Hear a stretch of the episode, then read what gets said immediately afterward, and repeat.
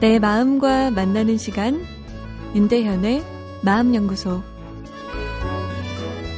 안녕하세요. 금요일 윤대현의 마음연구소입니다.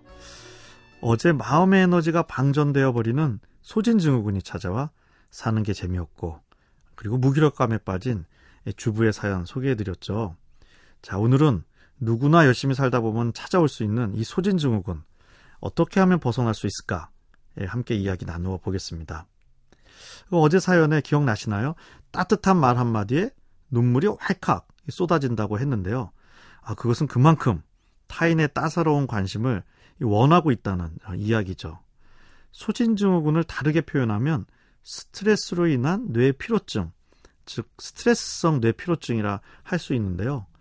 어, 우리가 이게 등산을 갑자기 무리해서 하면 다리가 뻐근하죠. 왜냐하면 다리의 근육세포에 이 피로가 쌓였기 때문인데요. 근데 이 근육세포는 움직이지 않고 가만히 쉬면 힘을 얻습니다. 아, 그러나 이 우리 뇌는 이야기가 다르죠.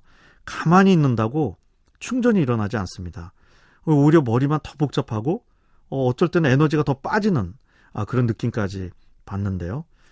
우리 뇌의 충전기는 따뜻한 에너지를 품고 있는 타인과의 관계입니다. 여기서의 타인은 사람을 넘어 자연 그리고 문화라고까지 할 수 있는데요. 아, 그래서 소진 증후군에서 벗어나기 위해서는 행동 활성화 전략이라는 게 중요합니다.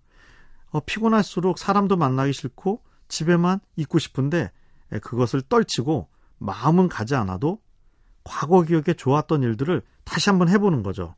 추억의 장소에서 절친도 만나보고 좋아했던 문화 활동도 다시 해보는 겁니다.